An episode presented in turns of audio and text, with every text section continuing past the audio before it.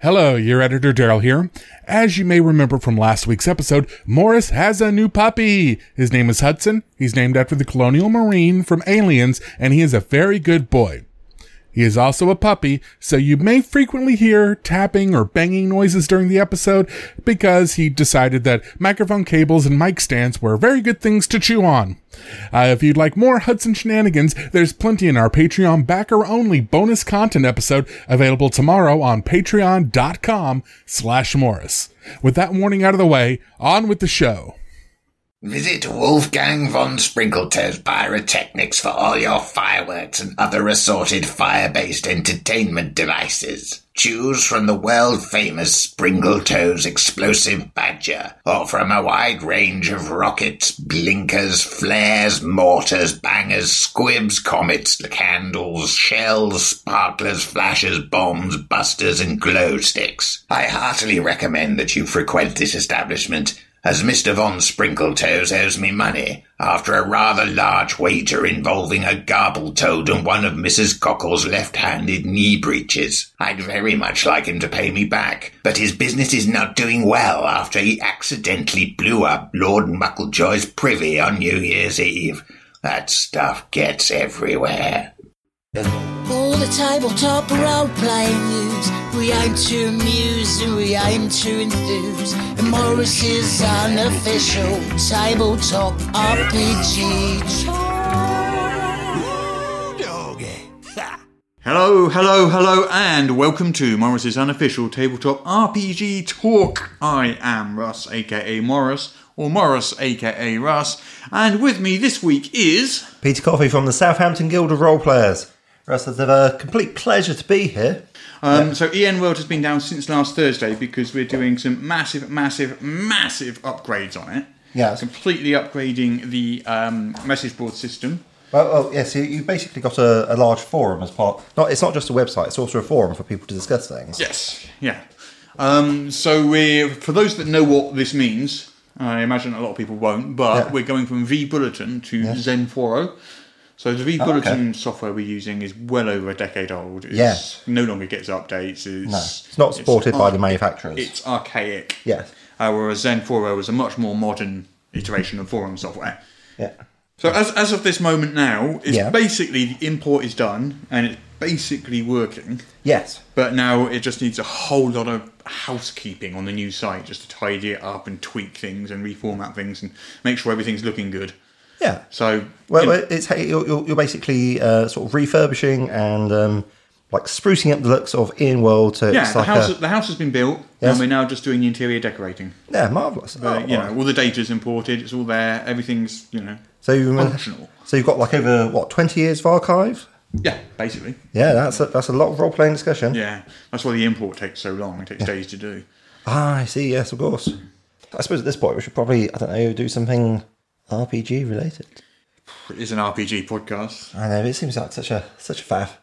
I Almost tell like we'd you- be repeating ourselves. Should I tell you some news? How about that? oh god. How would you no. like that? Yes, I I'm sitting comfortably. I have a nice drink and I have a dog to a small puppy to rub its tummy. So, Yes. Okay then. Well, Gen Con.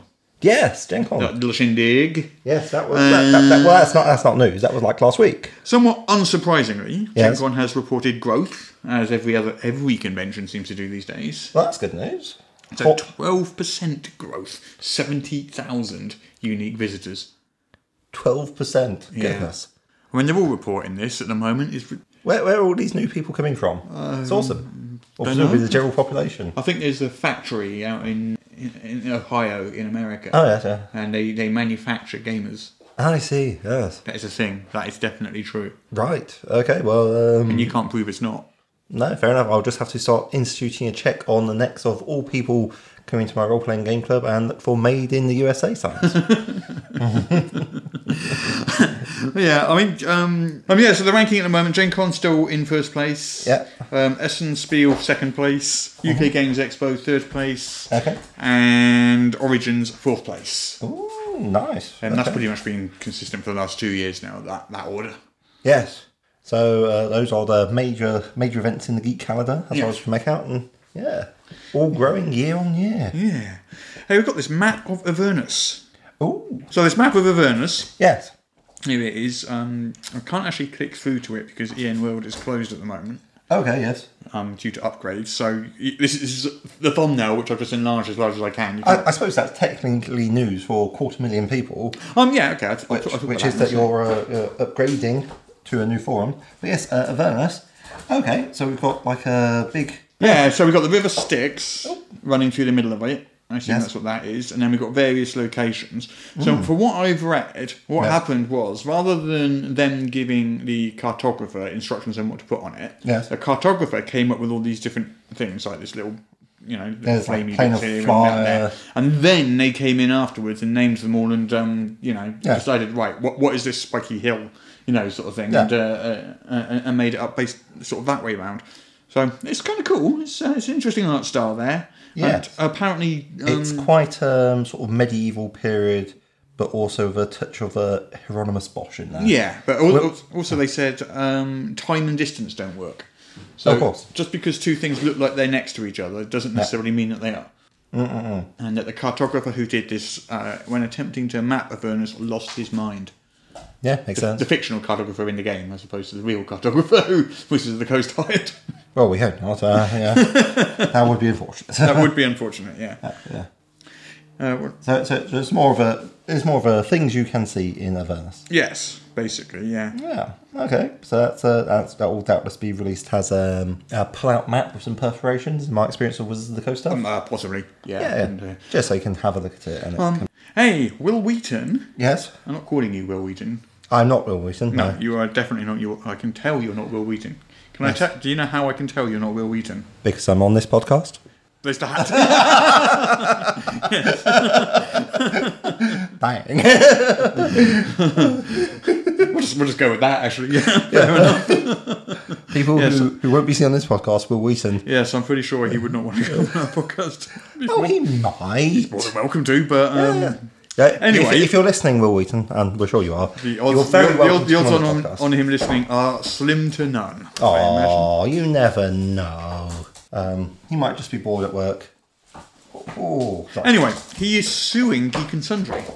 yes, yes. Uh, what's it? Uh, lost, not not lost wages, but he's like wants royalties or something, doesn't he? Yeah, so Titan's Grave, the ashes of Volcana, or Volcana, or Volcana. Yeah. One of those three things. Yeah. Um, was a web series he made with Geek and Sundry, Oh, yes, yeah. and it later became a RPG, um, Fantasy Age, I think, powered campaign setting Oh, okay. um, yes. through Green Ronin yes. which is which is the role playing connection there. Yes. it, uh, it was it was a actual play web show.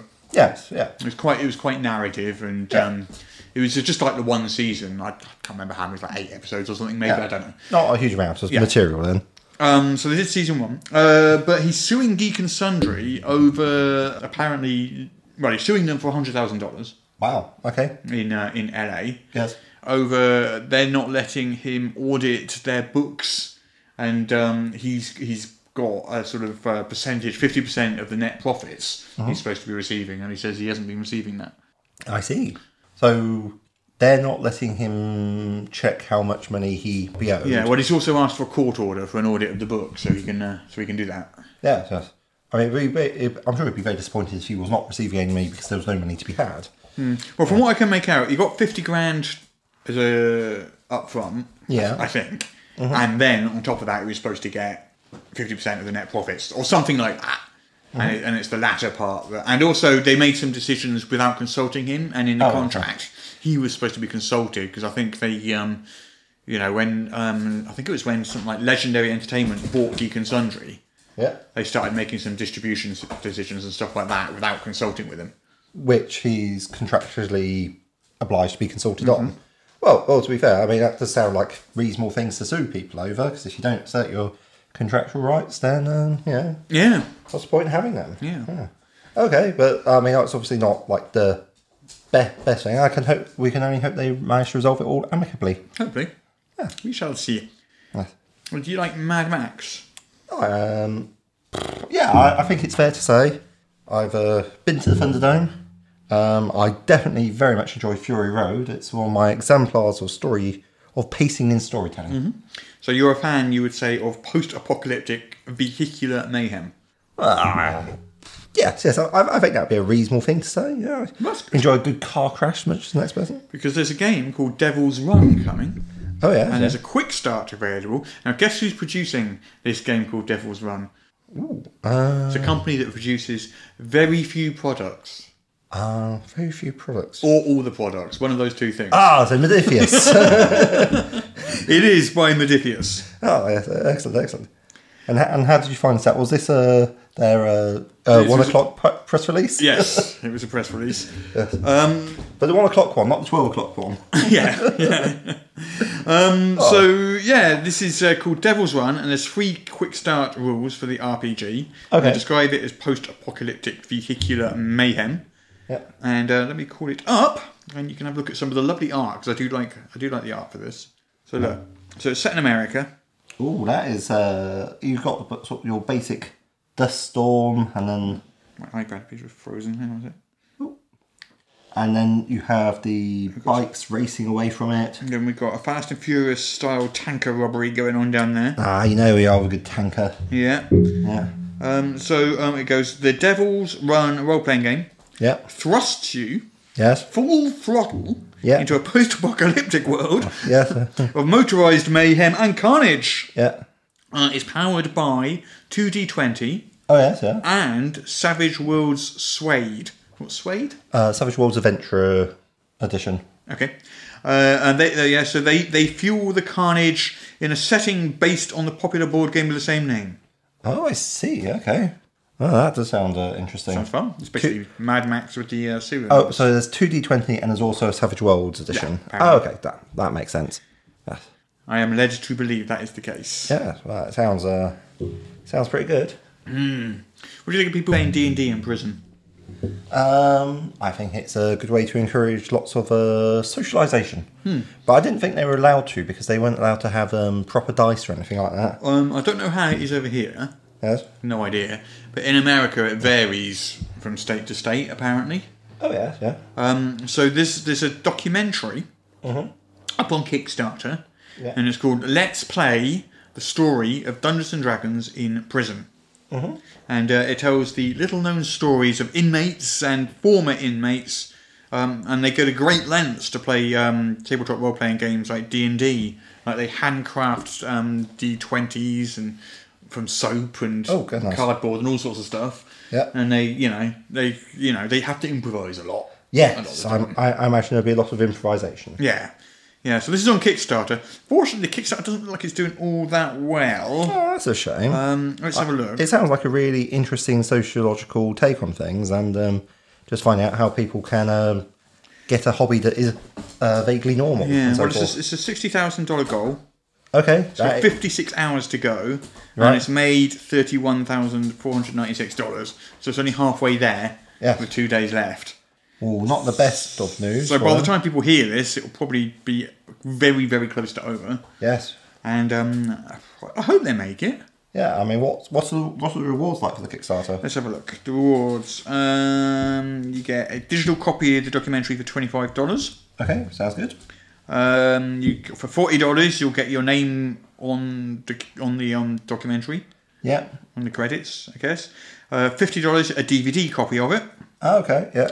Uh, for seventy-five dollars, um, this is interesting because it's not so much a reward you get. Yes. They will donate gaming materials to a prison inmate. Oh, that's quite I think sweet. that's quite cool. Yeah. And for $100, a gaming module designed by inmates. It will be written and drawn behind bars. Okay. That, that's. Hmm. Okay. Uh, I, I, I'm. I'm not quite sure I stand on that. That seems like a bit, uh, a bit, bit odd. But okay. But yes. Hmm. Well, Oh, I, th- I think people having creative outlets in prisons is probably a good idea. I don't know. I'm not an expert on criminology or prisons or anything like that, but, I suspect it's a good thing. But Some rehabilitation is definitely worthwhile. Hmm. Ooh. Yes. Um, would you like to see the One Ring Collector's Edition? All gone then. It's very nice. I've played. I've, I haven't played the One Ring, although I have the One Ring. Yes. But I have played Adventures in Middle Earth, Yes. which is the Oh, have D&D you? fifth edition version of it. Okay. What did you think of that? Um, I think probably I should have played the One Ring. I, I suspect that the One Ring does Tolkien better than D and D does. D Ah, Okay. and D does D and D really well. D and D does do D and D very well. Adventures in Middle Earth was great. Yeah. I just I just feel like what I just felt when I was playing it, I just kept feeling you know I probably should have been playing the One Ring because it was designed from the ground up specifically To, to the- do that, that whole Tolkien kind of feel. Yeah, I mean, can you really? I mean, is the One Ring is that basically meant to let you play through Lord of the Rings? No, not Because- that story, but in, in that world. Oh. But you know, like um, Tolkien's stories are very, very journey oriented. Mm-hmm. Um, so One Ring has massive support for long overland wilderness journeys. Yes. That being not the way you get to the adventure, but that in a Tolkien story often being the adventure. That is something I'm 100% alongside, yeah? Yeah. So uh, yeah. So um, the One Ring, um, they developed you know lots and lots of support for that. They translated that over to D and D fifth edition, and it works pretty well there too. Okay. So if you wanted to just crib some journey rules, oh, yeah, that could be um, good. uh, it might be worth taking a look at um, Adventures in Middle Earth. Okay, yeah. But anyway, back to the One Ring Collector's Edition. This is what the cover looks like. Look, it's like this sort of dark greenish cover with this sort of ring of what looks like elven script in the middle, just in a circle. Yeah, so it's like a Very, very minimalist. yeah, very, very um, almost black, and then on the borders as well, you have more uh, sort of like silvery slash ivory elven decoration and embroidery. That noise in the background, by the way, is Hudson, not us. Yeah, we just like in, case, to in say. case the listeners are wondering. um, yeah, so it says uh, so so it has a slipcase which is Yes. adorned with the map of Middle Earth. Yeah, Um, then the cover itself is bound in leather, Mm-hmm. emblazoned with the One Ring script, which is um, picked out in silver foil stamped Tengua. What's Tengua? uh, Tengua's the Elvish script. Okay. And the back cover features the translated poem, also in the silver foil stamp, which is the whole, you know, one ring to rule them all, one ring to find them, one ring to bring them all, and In the darkness behind them. yes, and the back is, again is really minimalist. It's just just that on the back.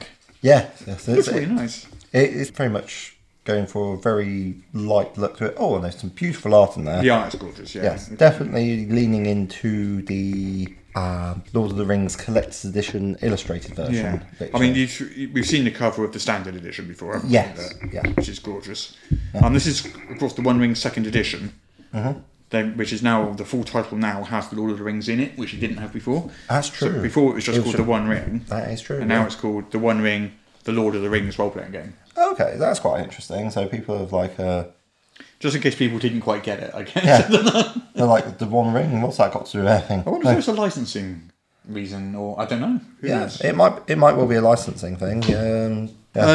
Uh, Jason Bullman. Oh, yeah, Do you remember so- the Pathfinder 2e character sheet, which we said looked a bit like a tax form?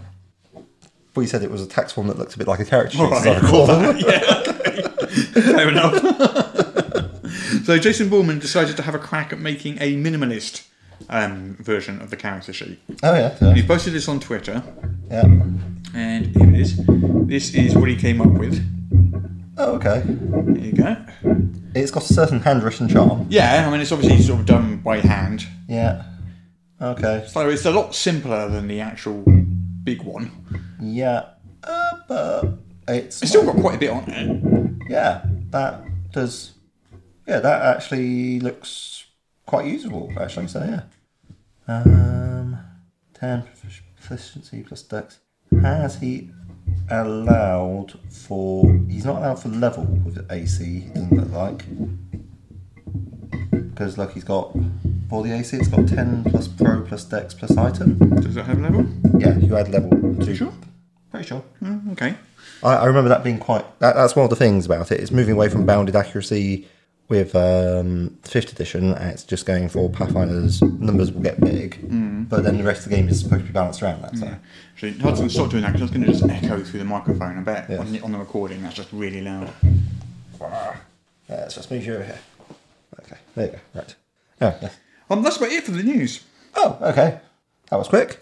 It was quick. Well, partly because there may actually be more news that I haven't been collecting because the Ian Rod's been down, which is what I normally look at to get the news. So, Yeah. Um.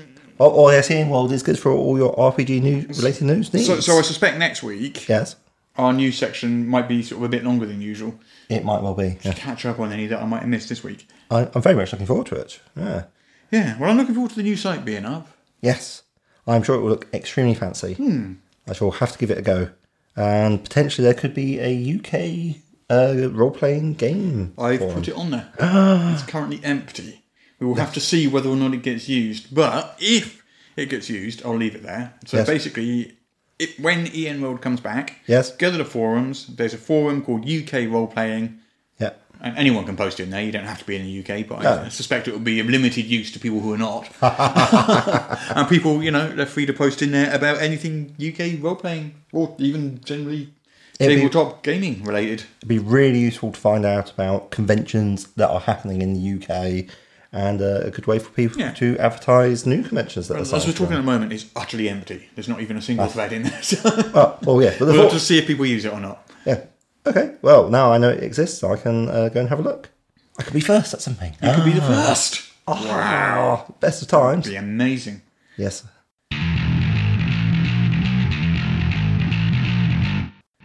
Would you rather Yes. either Yes. never be able to say yes Hmm? or never be able to say no?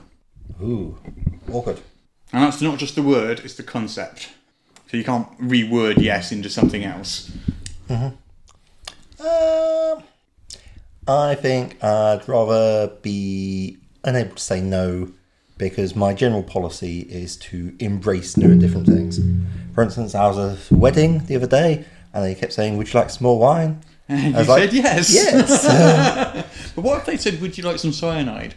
I'd say yes, but I don't have to take the cyanide. I, I could, I could, I would have made sure to save some for you, Russ. What if someone said, can I have all of your money? yes, but you have to give me all your money in exchange. Uh, so you go, you go with the yes but strategy to mitigate it.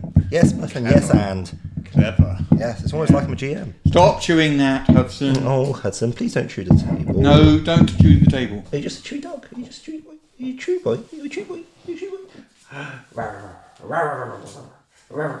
Yeah, it's like, rile him up. Get him excited. Yeah. So, Russ, which would you rather? Never be able to use the word or concept no, or never be able to use the word or concept yes? Nope. Bad. Nope. Nope. Good boy. Good boy. Yeah. I think I'd have to go with you.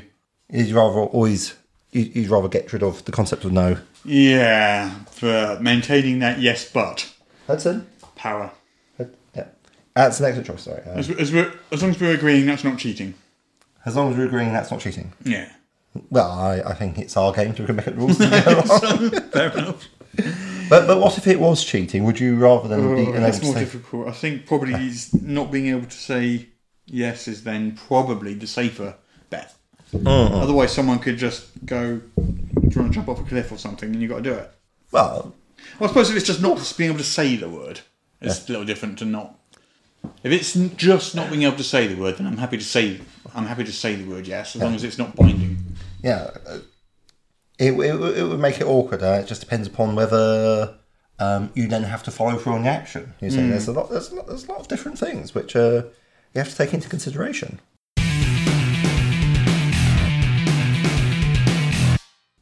All right, we're going to try out my new realism house rule for D and D. Okay, uh, Bob, it's your turn.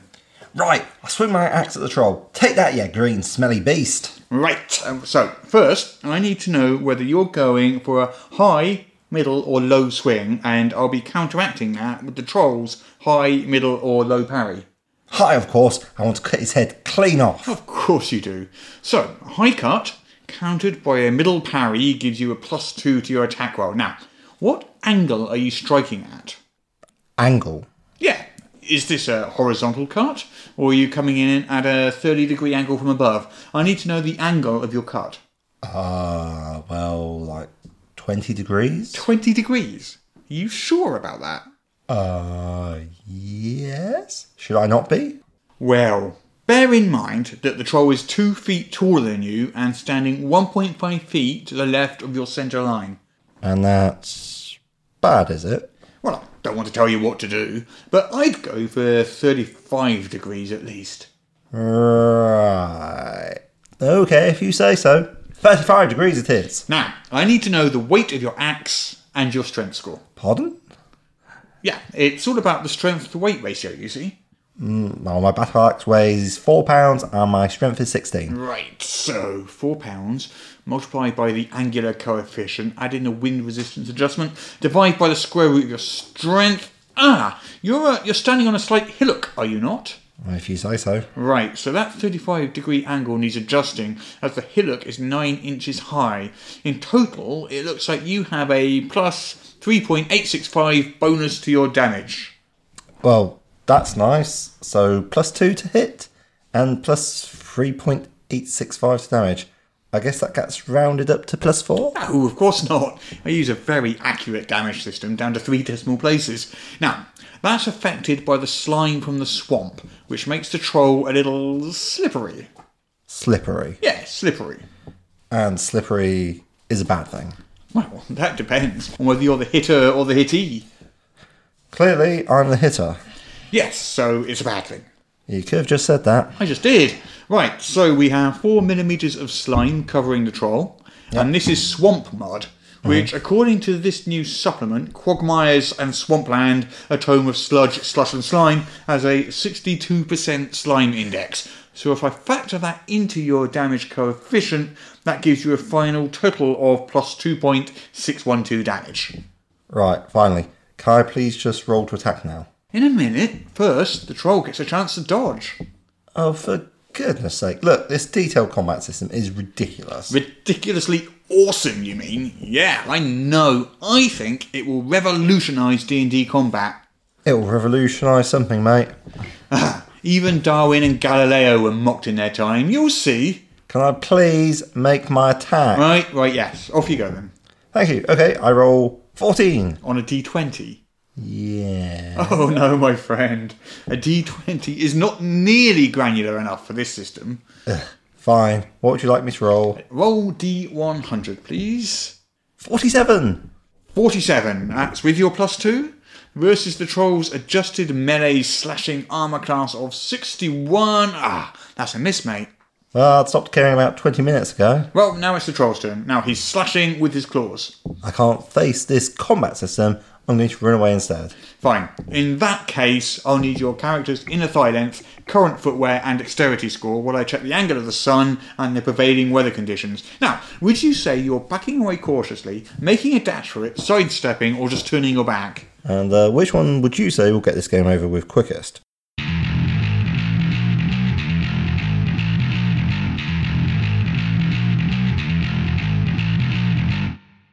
So, Yes. topic for this week Yes? is rules you can steal for your game.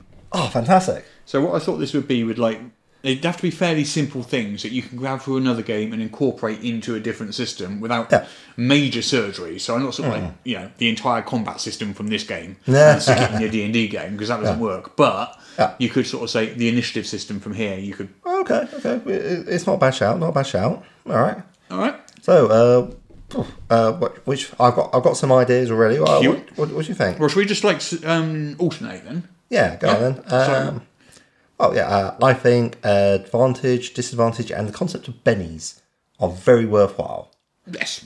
Uh, well, I mean, obviously, they've got many advantages. For those who are unaware, advantage is as I've seen it implemented in a number of different ways, but generally, it's you roll an extra dice of the same kind, and then you take the best result. And disadvantage, of course, is you take an extra dice and you take the worst result. It depends on whether you're likely or unlikely to succeed.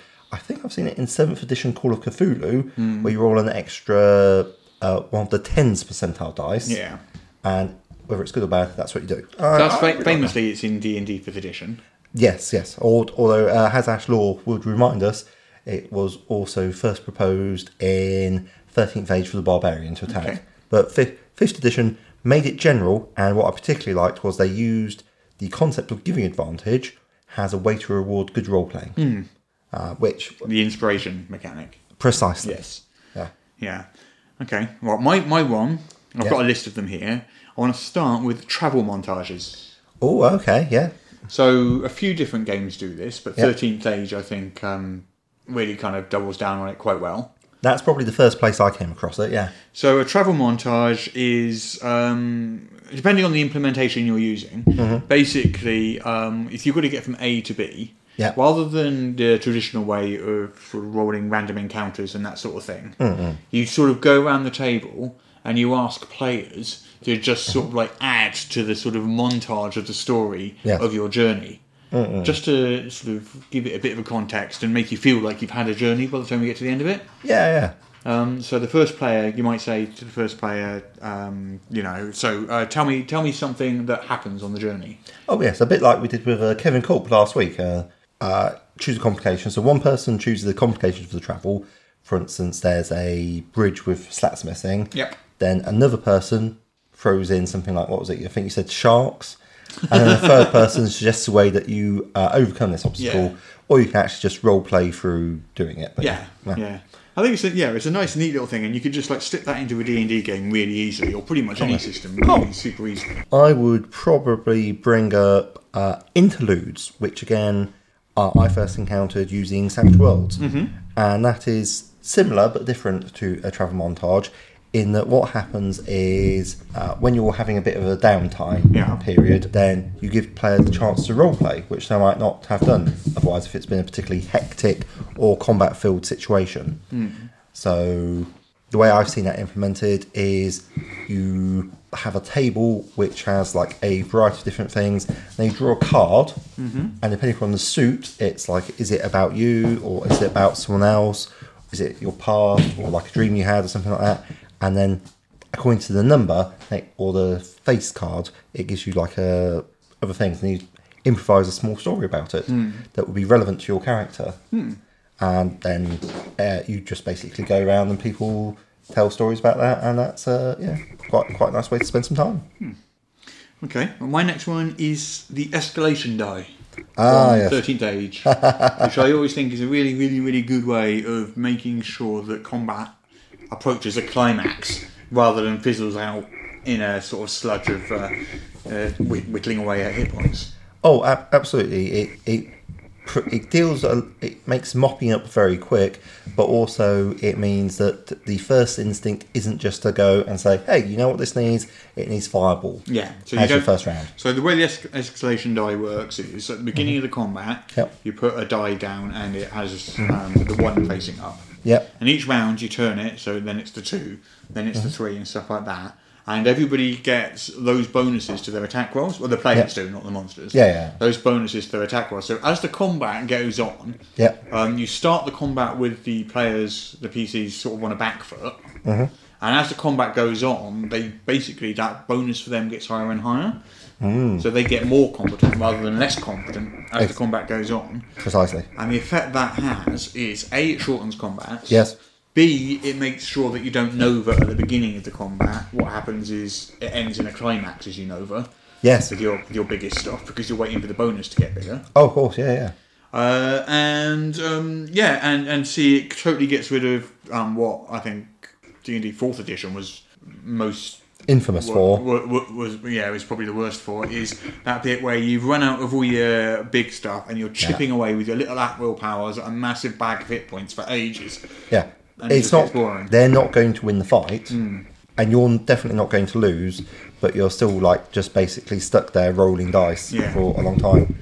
Yeah. Well, obviously, to implement that into your game, you do need to make sure that you um, up the monster's defense values slightly Mm-hmm. because otherwise, it will make them a little bit too easy to hit. Yeah, yeah.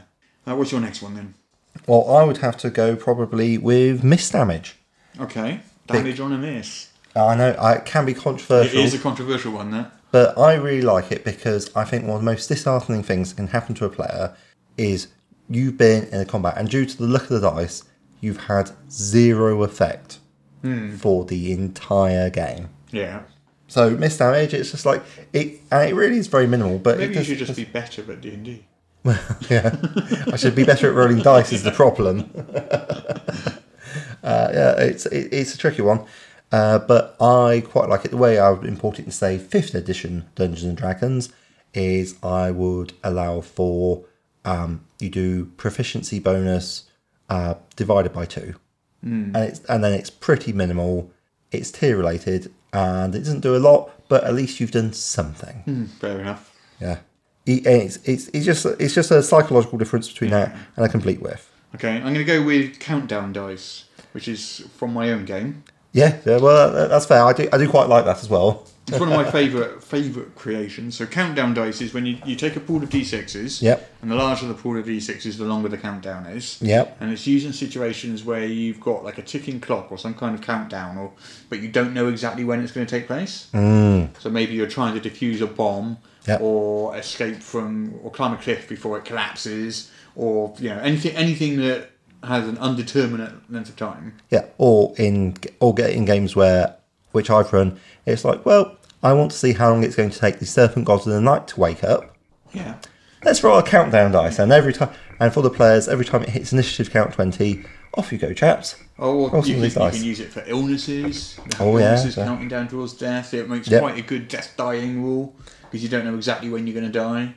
So the way it works is you take your pool of dice. So Mm-hmm. Yep. say what for this particular countdown is four d six. Yep. You roll four d six. Yep. Any sixes, you take them out of that pool. Yep, And then the next time you roll what's left. So say there Mm-hmm. was one six, you take that out, and there's only three d6 now you're rolling. And you keep doing that Mm-hmm. until there's no dice left, and that's when the countdown expires, and that's when the bomb explodes, or the cliff crumbles, or you die, or whatever happens. yes, something major does happen. Yeah. Um, and it's quite hard on your nerves as a GM because you're not used to being out of control. Okay, what's your next one? Ooh, my next one following uh, countdowns, which have used to great effect. Um, what I really enjoy is the pre-start roleplay of connecting various people together, Okay. and that's something that I just basically, yeah, I use that as standard in pretty much any session I'm running, which is where I go round and give them like a little thing, like a if I'm doing fifth edition D and I give them advantage or something, uh, inspiration rather, just so that they've got something to do, and just so that they all know each other, and there's a connection between all of them, just because it helps avoid the whole. So, so how do you, do you just sort of say, how do you know this character, or how, how do you implement it? Why do you know and like this person? Yeah, okay. and that, that's important because it can. I have seen people say, "Oh, well, they tried to steal something off me, so now I'm here to kill them all." And that's not really the sort of game I want to okay. run. So do you just do it like each character has to know one other character? Yes, and they're not allowed to know the same character. Yeah, okay. so they will have to walk around, and generally it goes off with the person most confident says they know someone, and then by the time you've got round to the end, they're able to like discuss it between them. Hmm. Okay. yeah, that works well. Okay, my next one would be failing forward. Oh, failing forward was amazing. It's yeah. Hmm. a general concept. It's in loads and loads of games. But failing forward is um, the, the it's the sort of antidote. Uh, you walk up to the dungeon. Yeah. There's a locked door. What do you do? I tried to pick the lock. I failed. Oh. Or a perception check, which you Yeah. fail, and then the GM's trying to work out ways to make you still see the thing because Oh, it's information that the game needs to continue. So fail forward, basically. I mean, I, I know you know this, but Yeah. um, is you can fail the effect. Yeah. The adventure still moves forward. Yes. It's just that with a complication. Yeah, yeah, that, that's definitely a way it can be done.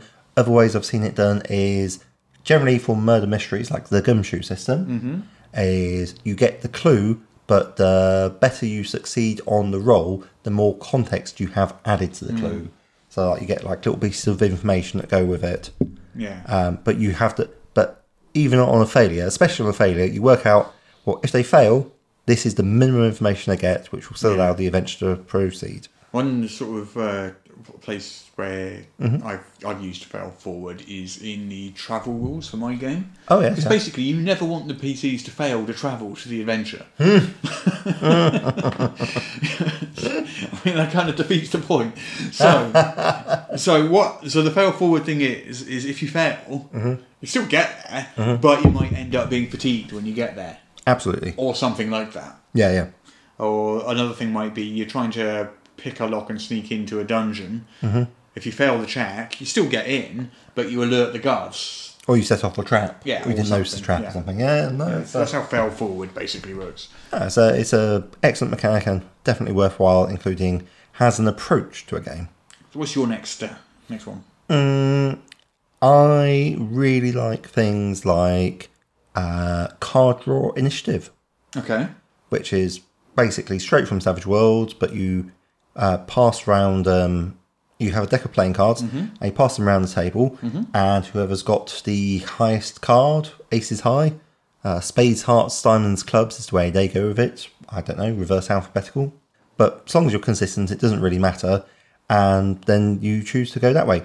And every new turn, you redeal cards. Uh, and that means that there's not a very predictable, very fixed initiative order, which, you know, can add a certain amount of excitement to the game. And as long as people are paying attention, that does work quite nicely. Well, sticking with initiative, I've got two initiatives on my list. Two types of initiative. Two initiatives. Go on then. So the first one is Pathfinder 2 initiative. Okay, yeah. I've been using since the playtest because I really like it, and that's Yep. the one where basically instead of just rolling um, like a dexterity plus modifier type Yeah, yeah. thing, you roll a skill, and the skill is relevant to what you're doing. Yes. So it might be a perception skill, it might be a stealth skill, it might be a sort of diplomacy skill. Yeah. As long as it makes sense, you can use pretty much any skill for initiative. Uh, that, that that that does sound like it makes a lot of sense, and um, I think I definitely want to include that. But I sort of uh, that would be more of a home game thing for me because that deviating quite a bit further from rules as written than I normally would. Uh, but no, it's a it's a very strong choice, and I definitely like the um, advantage it gives to having a wise character, and it makes dexterity less of the god stat that it normally is in Yeah. most games. Well, the other initiative that I have is what's sort of commonly called popcorn initiative. Oh yes, yes. And so I think it was uh, a Marvel game, and Okay. it's uh, in Gumshoe. okay. Basically, uh, each player, Yep. once they've had their go, Yep. they name who the next player is, next person Yes. to go in initiative is. And so there's a little bit of tactics to it because if you just like go all your guys first, Yes. then you get this whole thing where it's all the monsters. Yes, and Um, then they get another second round. Yeah. So all the monsters shoot all the monsters. and then choose they're like, themselves again. So there's a little bit of tactics going on where you do try and spread it out a little bit. Yes. and it does make for it. it it's quicker to slip into than Yes. having to stop and roll initiative or stop and draw cards or stop and do this. Yes. Um, it's just like the GM goes right, you're first. There's always a player first, isn't it? Yeah. Um, he goes right, you're first, and then you name who goes next. I think you roll off to see who goes first. Uh, I'm not sure actually. And one of the most important things about that, of course, is you can't delay. You can't hold your action. You know, you have to then choo- you have to choose what you're doing Yeah. at that time. It's very very simple and elegant. Yeah, no, it's quite nice. I mean, the one thing it doesn't do is none of your stats matter to initiative anymore. Yes. Some, I I imagine some people won't like so much, especially if they're the type of people that like to invest in Well, or certainly, stats that make them a fast character.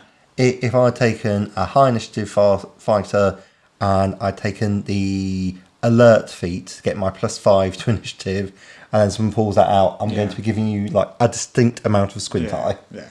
Unless I get to go first all the time, anyway. But if you know in advance not to do that, Oh, yeah, absolutely. It's just one of those things. You have to agree that this is a variation that you're using in advance. yeah. What's your next one then? Oh, my next one, that would have to be. Ah, I quite like not rolling for damage. Okay. Yeah, no, it's like I'm expecting the uh, pitchforks and so forth to be uh, coming out after me, but I'm entirely okay with that because uh, I don't actually like rolling for damage. I'd just rather have a static value because it makes the game go faster. It does. And when I want to do a combat or something, there's a lot of like combat lag, I call it, which is you've been going, playing a fast paced game, then a fight happens, and everything just slows to a grinding halt. And I find that it's like, the, the, it's the amount of interactions. It's like, if you can just roll a dice and say, I do this, then you can have more time spent on describing actions, you can have more time spent on doing stuff.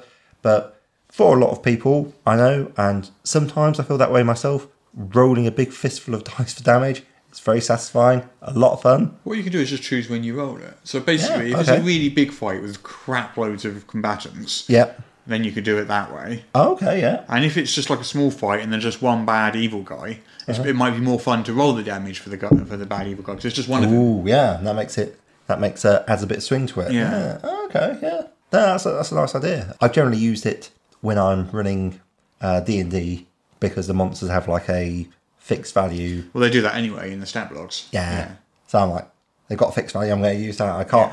I can't. There's, it just removes one more step. Yeah. One more calculation for me. The only thing for that for me is it maybe mm, feels a little predictable at times when you know exactly how much damage a goblin's going to do to you every single time. Yeah. But that's if the goblin hits. Hmm.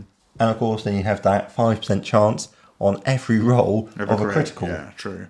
and that did, and if you're just straight up doubling it, which I do, I do acknowledge that does make crits a bit meatier Hmm. than might otherwise be, but I'm okay with that. Fair enough. Uh, my next one is Gumshoes Preparedness. Ooh, tell me more. Uh, uh, Kevin mentioned last week. Yeah, Uh, basically, rather than having a great big itemized list of stuff, yeah, um, and rather than having arguments like, "Well, it's obvious my character's character would have pants on," nah. well, it's not on your character sheet. so rather than having that sort of uh, conversation, yeah. you have a preparedness score, and this can work differently in different games. yeah, yeah, Um, but basically, it's a score which Yeah. you roll on to see if you've got something. yeah, yeah. So if you want to know whether or not you've got a lantern, it's not on your character sheet or anything. You just go, "Oh, I roll preparedness. Oh, yes, I have got a lantern." Yeah. Or, also, you see that in Blade, uh, Blades in the Dark as well. Very, it's a it's a very strong mechanic. I do like it. Hmm. Yeah.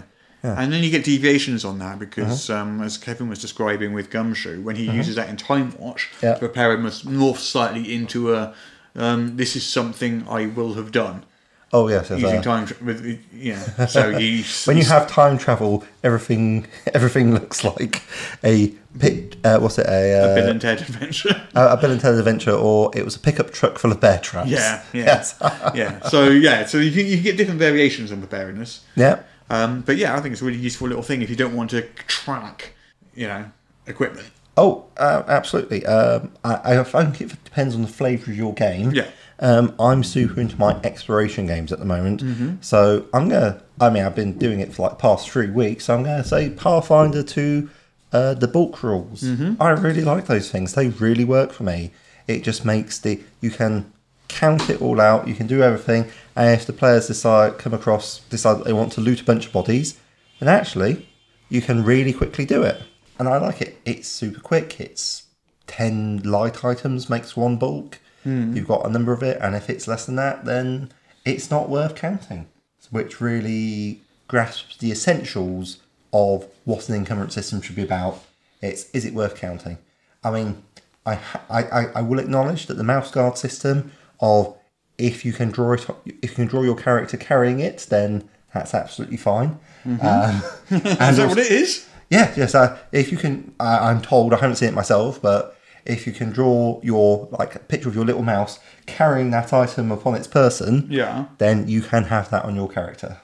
Um, I think that's just like an excuse to have lots of um, excellent mouse art, and I can't really argue. It sounds very cute, uh, and people are also very fond of slot-based systems. But I actually try and stay away from those because whilst they would be effective, I feel that makes it quite computer gamey. Yeah. And it just means that how do you deal with the fact that you've got like a big old bag of chalk and so Mm. forth? How big should these be? But yeah, but you got. to- But I know roughly how much, like say, a Hudson would weigh, which is between one and five pounds. So I could carry ten Hudsons upon my person. That would only Mm. Okay. be one bulk, Well, he's actually four kilograms. four kilograms. Four kilograms, which is like eight pounds. That is eight pounds. Uh-huh. So he's bulk one. I'd ha- I might have to add him up to bulk two because he's very. He looks like he'd be very wriggly. Whereas Django was 35 kilograms. Right, uh, and that, that's getting on for like you know uh, bulk two, bulk three there because um, well, I, I imagine Django would probably have been quite happy for us to carry him round. Probably, yeah. Uh, he'd be like, oh, well, you're carrying me round, suckers. So I guess that's what's happening now. This is my life, I accept it. yeah, that's Django. yes. Uh, right, my last one Yes. on my list was DCC Funnels. Dungeon Crawl Clas- Classics. Classics. Dungeon. Cr- Christ, that's hard to say. Just say Dungeon DCC. Classics Funnels. Um, he- so tell me more about DCC funnels. So you start off with a whole bunch of basically zero level characters. Yeah. And they all go on this sort of adventure. And Yes. most of them die. And the one that you're left with at the end is the one that becomes your first level character.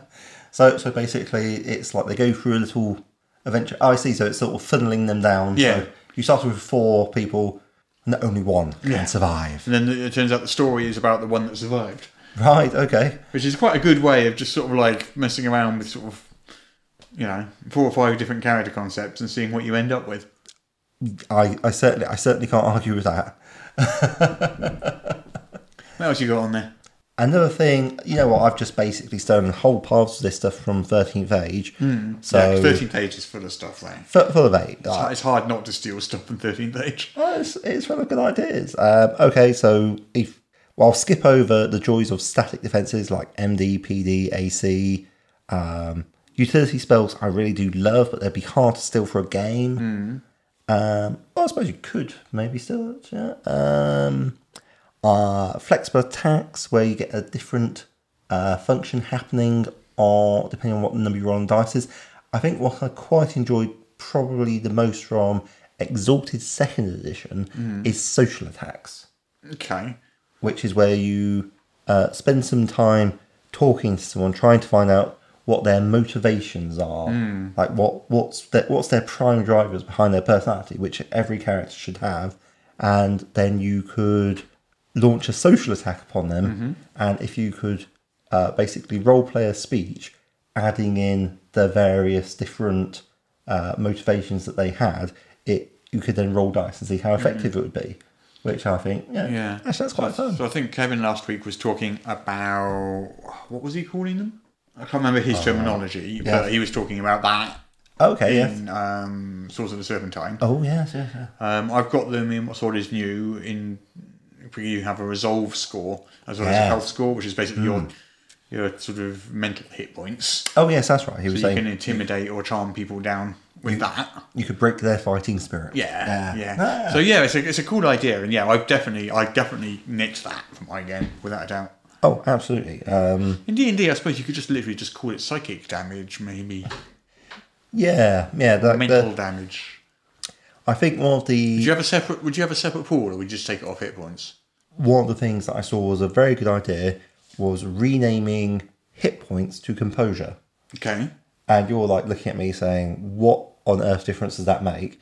And actually, it's quite a good I way to suppose do it it. changes the way you think about it. Yeah, yeah. You, you, and basically, you become um, uh, rather than say bloodied, you become like dishevelled at Hmm. half hit points, and this can like have an effect upon uh, monsters and so forth, and also maybe Yeah, affect that's a them. good as well. idea. I like that idea. Oh, Yeah, and it, it just changes the way you talk about things. But yeah, I've got to go with like the Wolf Sapphire hypothesis and say actually, yeah, changing the way you talk about things does actually change the way you think Oh, about them. absolutely. Language definitely affects. Yeah. Loud effects without a forward. doubt. Especially, uh, yeah, especially in terms of a role playing game, the language that you use. People say that rules don't matter. You can do anything in any system. Yes. And while that is technically true, Yes. the best type of true. well, that is technically true. It totally ignores the fact that different rules and different language affect the feel of a game. Oh, very much so. Very much so, and you can't escape that fact that that does that does happen. yeah um and yeah it, it's just true of so many things but yeah okay well we I- i hope that this has been of use to some of our listeners and certainly I if- don't. I hope it's been of no use to any of our listeners. ah russ you're such a curmudgeon and the misanthrope there you go new words for you today yes, but I, I insist on pronouncing it misanthropy. well misanthropy would be the state of being uh, misanthrope would practice misanthropy they're completely different words for us No, but we're still with the e on the end. uh, misanthrope perhaps Misanthropy. see Yeah. Um, yeah. Um, next week, or, or not just next week, actually, tomorrow, and I don't know when this will come out, but Mm. Yes. I hope it will come out in the next week or so. Yes. We are meeting up with Kevin Culp again, Woohoo. and he is going to run a short one hour Swords of the Serpentine adventure for us. i'm super looking forward to that because I'm one with um, Emmy Allen. Yes. On um, the Stygian library using simply the D6. Stygian Library. You can't see this disproving look that I'm giving Russ. But but please, I'm wearing my glasses. He's getting the full over the top. that went that went really well, and lots and lots of people listened to that one. So yeah. Yeah. Uh, uh, yeah, so we're trying it again with Kevin this week. Fantastic. And, uh, we're, we're, we're trying to keep them down to about an hour, so that you Yeah. don't have to like take four hours of your time out and listen to the. you know, it's literally an hour, and at the end of the hour, if we're in the middle of something, we'll cut it off. You know, Yeah. and it'll just be a cliffhanger or something. But well, we shall we shall try our best. Um, don't Yeah, yeah, we? And we'll see how that goes. If that one gets listened to a lot again, that might be something we'll start doing more regularly, I think. Oh, I should get my character voice ready. Marvelous. So you've decided your character, roughly. yes, yes, I have. Uh, mine is going to be a sorcerer, Yep. insect fiend, oh, nice. who I'm hoping your character finds a bit gross. Oh yes, I'm sure I'll find him very gross, my pretty. And he's also very, very full of insect based facts, Oh, insect-based which facts. he's well. going to continually lecture you on. Aren't you the font of all knowledge? so that should be fun, yeah. Yes, I'm sure it will be. Yeah. so we're recording that tomorrow, and I don't know when it'll be out. Hopefully later this week. We'll see. No, anything? Okay, so um, I think we may be finished. Oh. Yeah. Yeah. Well, I just want to sort of say quickly our Pathfinder episode, Well, speak it, say it by faster. far yes, the yes, most. You you say say it faster. yes. You said you was going to say quickly. Most Every time you mention Pathfinder, listened you go really slowly, to like last week when you were doing the news. episode Yes, of the past week, our the past month, podcast the past year. ever. Wow, so the past sixty-one weeks. Well, at least you know in its in its first week, it's because it hasn't had its full run yet. No, no, so indeed. it's still going up. But um, in its first week, it had the best first week of any episode of our podcast ever, Yeah, Ah, that's quite which true. is rather awesome. I thought. Yeah, Yeah. Okay. So lots of people wanted to hear us listening, uh, talking about Pathfinder 2, apparently. Well, I suppose we should probably talk more about Pathfinder too if you're interested. I mean, let us know. Yeah. Um, and I think you've got a new. You had E EN5 Ida or Insider, Insider. as you insist on pronouncing it. That's clearly not how it's written. but you've got a new thing started on the old uh, Patreon trail. Have I? Yes, Trail Seekers. Oh, that was an old thing. Is that an old thing? Yeah. Trail Seeker has been going on for the same length of time as Insider. Oh. They were both launched at the same time.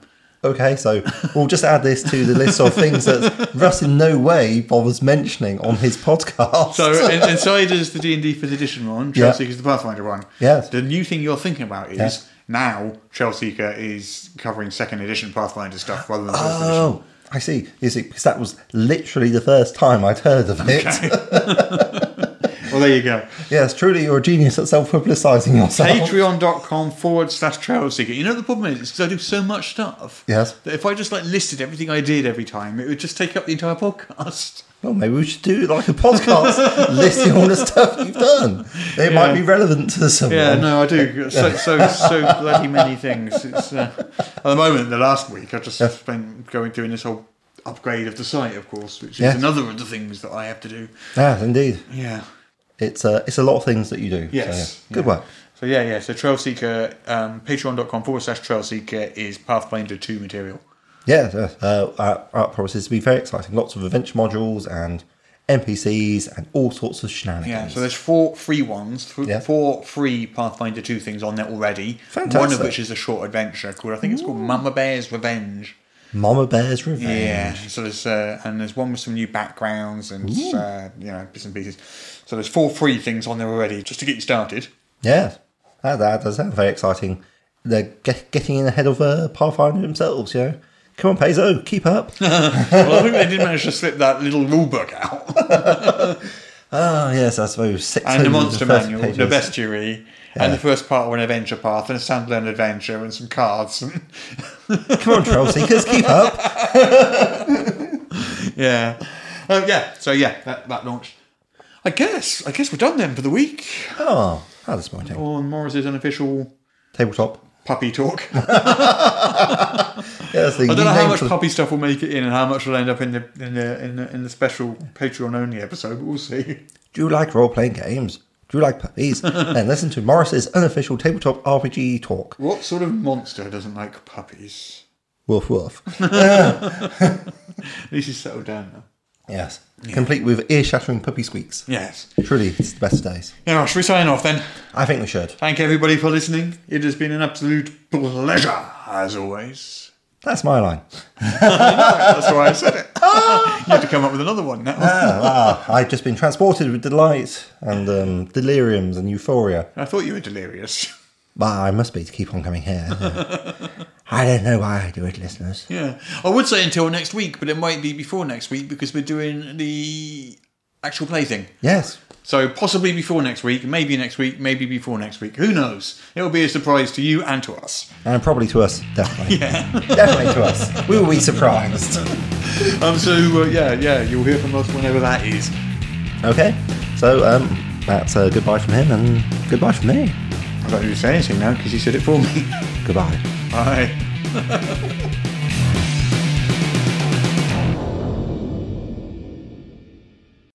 Apparently, I now have to read this to you. This is the official podcast of Morris's unofficial tabletop RPG news, which you can find at enworld.org. You can find show notes at morris.podbean.com or wherever you found the podcast. If you feel like they deserve it, you can support the show on Patreon. In return, you will receive exclusive bonus content. Just go to patreon.com slash morris. If you're interested in his babbling nonsense, you can follow at Morris on the Twitter. Send your emails to morrispodcast at gmail.com. Not all of your emails, just the ones you want us to see. Mm, that's it. I'm bored now. You can go away. Shoo, off you go. Goodbye. Get out of here.